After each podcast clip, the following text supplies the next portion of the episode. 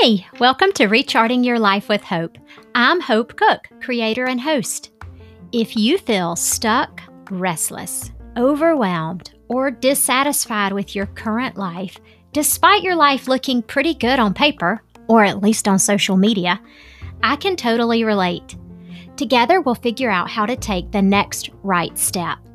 I'll interview women who are a little farther along on the path and get tips and ideas from them. I definitely don't have it figured out, so I'll share the ups and downs of my own journey with you. Let's get started because life is too short to waste in autopilot. If you want to be the best possible version of you, you're in the right place.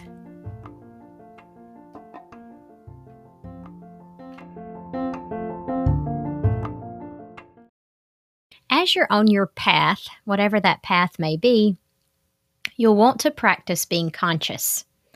And this is so much harder than it looks. I've been reading Eckhart Tolle's book, um, The Power of Now.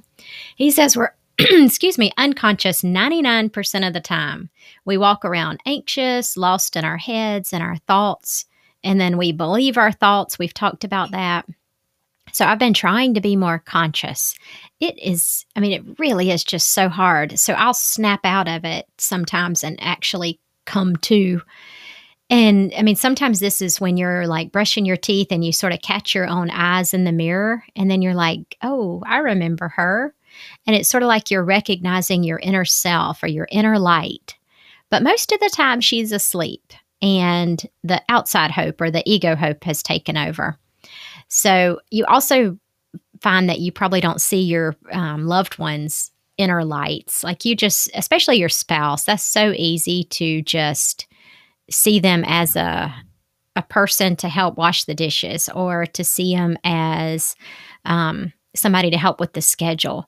But you really don't often see their inner light and their inner self. I was talking to somebody this week and she said, You know, I can really see the little boy in Chase. And she meant like she can see, I think she meant she could see his divine nature he's sweet, you know, down to his core. And I don't always see that. Sometimes I'm like, I can't stand when he does this. And so it was a good reminder. Um, the other thing, this was really eye opening in this book. So this morning I read that our complaining, and this is whether we complain in our heads or out loud, we with our complaining, we are creating psychic pollution. Oh, don't you love that? Psychic pollution. The complaints carry a negative energy charge. And this was the big part. We have three choices. When we know that we're complaining, when we're aware and conscious, we could take action, speak out if necessary or possible, or leave the situation and accept it. Eckhart says all else is madness. So, quickly think about the number one thing that's been on your mental gripe list lately. It may be that people aren't wearing masks. It may be that it's not fair that something happened at work. It may be that um, you just don't get enough time to yourself. It could be any number of things. Or maybe it's something personal. Maybe you're like, why can't I lose that 10 pounds that I gained over Christmas? So just think about what you're mulling over in your head or what you verbalize. Um, mine has been snoring lately. Not my snoring, my husband's snoring. But by complaining, I've put myself in the role of a victim. So this makes me feel like I don't have to change anything. I can't change anything. It gives me permission to be helpless, miserable, and stuck. And it's really started taking on um, a life of its own in the mornings. You know, it's almost a joke now. Chase will say, How did you sleep? And you know, I look at him and I'm like, how did I sleep? How did you sleep, darling? And, you know, without sleep, you start falling apart in other areas of your life. It's actually been good the last few nights, um, but at least a few nights a week, I'm waking up multiple times because of his snoring. So, see, there, I'm a victim again do you really want to live your life like that? Do I really want to live my life as a victim? Or would I rather feel joy and happiness? So you have a choice. So let's try changing it. All right. So let's think about like, what if it's your toddler's tantrums? Can you stop them? No, you really can't. Can you change the situation? Yes, you could walk away, you could get your spouse to take over. You know, you have options. Can you accept it? So, by accepting the situation, we surrender, which is a beautiful way of choosing to let go of misery. You ch- you're saying, I choose happiness. Choosing to stop waging a war in your mind about how much you don't like what's going on. So, by letting go, you aren't a victim anymore. You're no longer stuck in this cycle. All right, so let's talk about the snoring. So, I could change the situation, I could remove myself from the situation, or I could accept it. So if I accept it, that means that I just surrender to it is what it is. I'm just going to wake up a few times every night. I'm not going to get a solid eight hours of, or I'm not guaranteed a solid eight hours of sleep. And I just accept it. I don't talk about it. I don't complain about it in my head. And that works sometimes. I could also change it, and I'm a big fixer. So I have bought nose strips. I've scheduled him an appointment with the ear, nose, and throat doctor, and they said there really wasn't anything they could do. We've tried going to bed at different times. That works sometimes. Um, I try to make him make him avoid alcohol.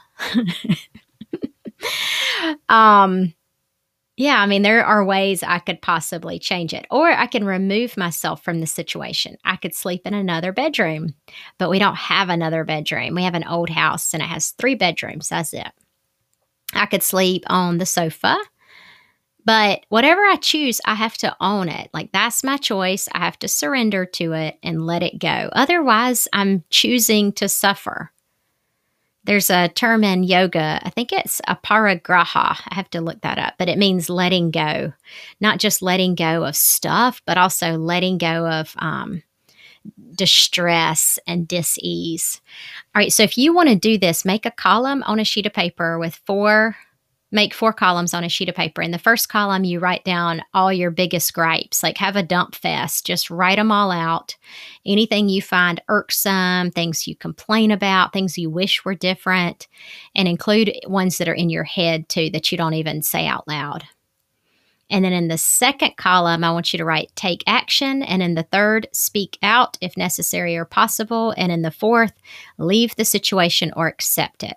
So you just go through each one and you write down some possibilities. Now, don't do it in first person, like, what would I have to change?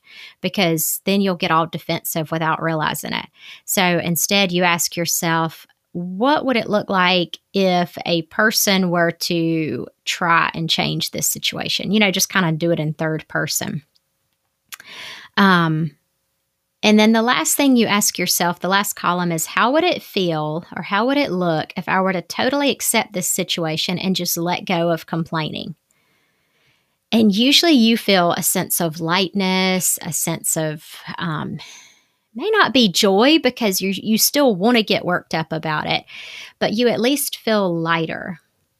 So I, I'm on this Facebook group for um, moms, and there's one girl in the group, and she's posted this long thing about how her mother-in-law is just driving her crazy because she won't wear a mask. They're, the in-laws won't wear a mask, and they don't believe in COVID, and um, and so they differ, you know, politically. And the grandma, the mother-in-law's having a huge birthday party, and they're not going to wear a mask and all these people are invited and the kids have been promised a bouncy house you know if they go and cake and all kind of stuff. The husband's torn he's caught in the middle and this mom feels anger just a lot of you could tell in the word she uses in her post.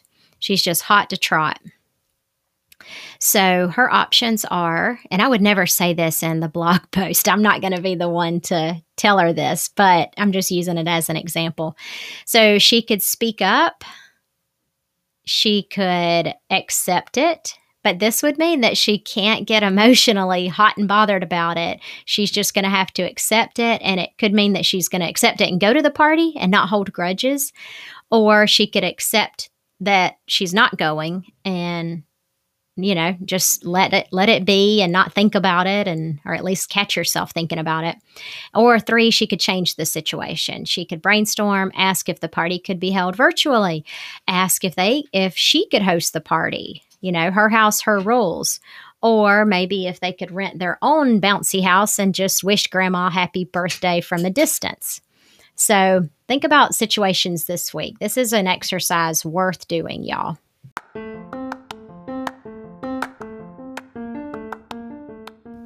Thanks for joining me on today's podcast. If you like this podcast and think someone else could benefit, please share it. I'd also love for you to write a review on your favorite podcast platform like Spotify or Apple.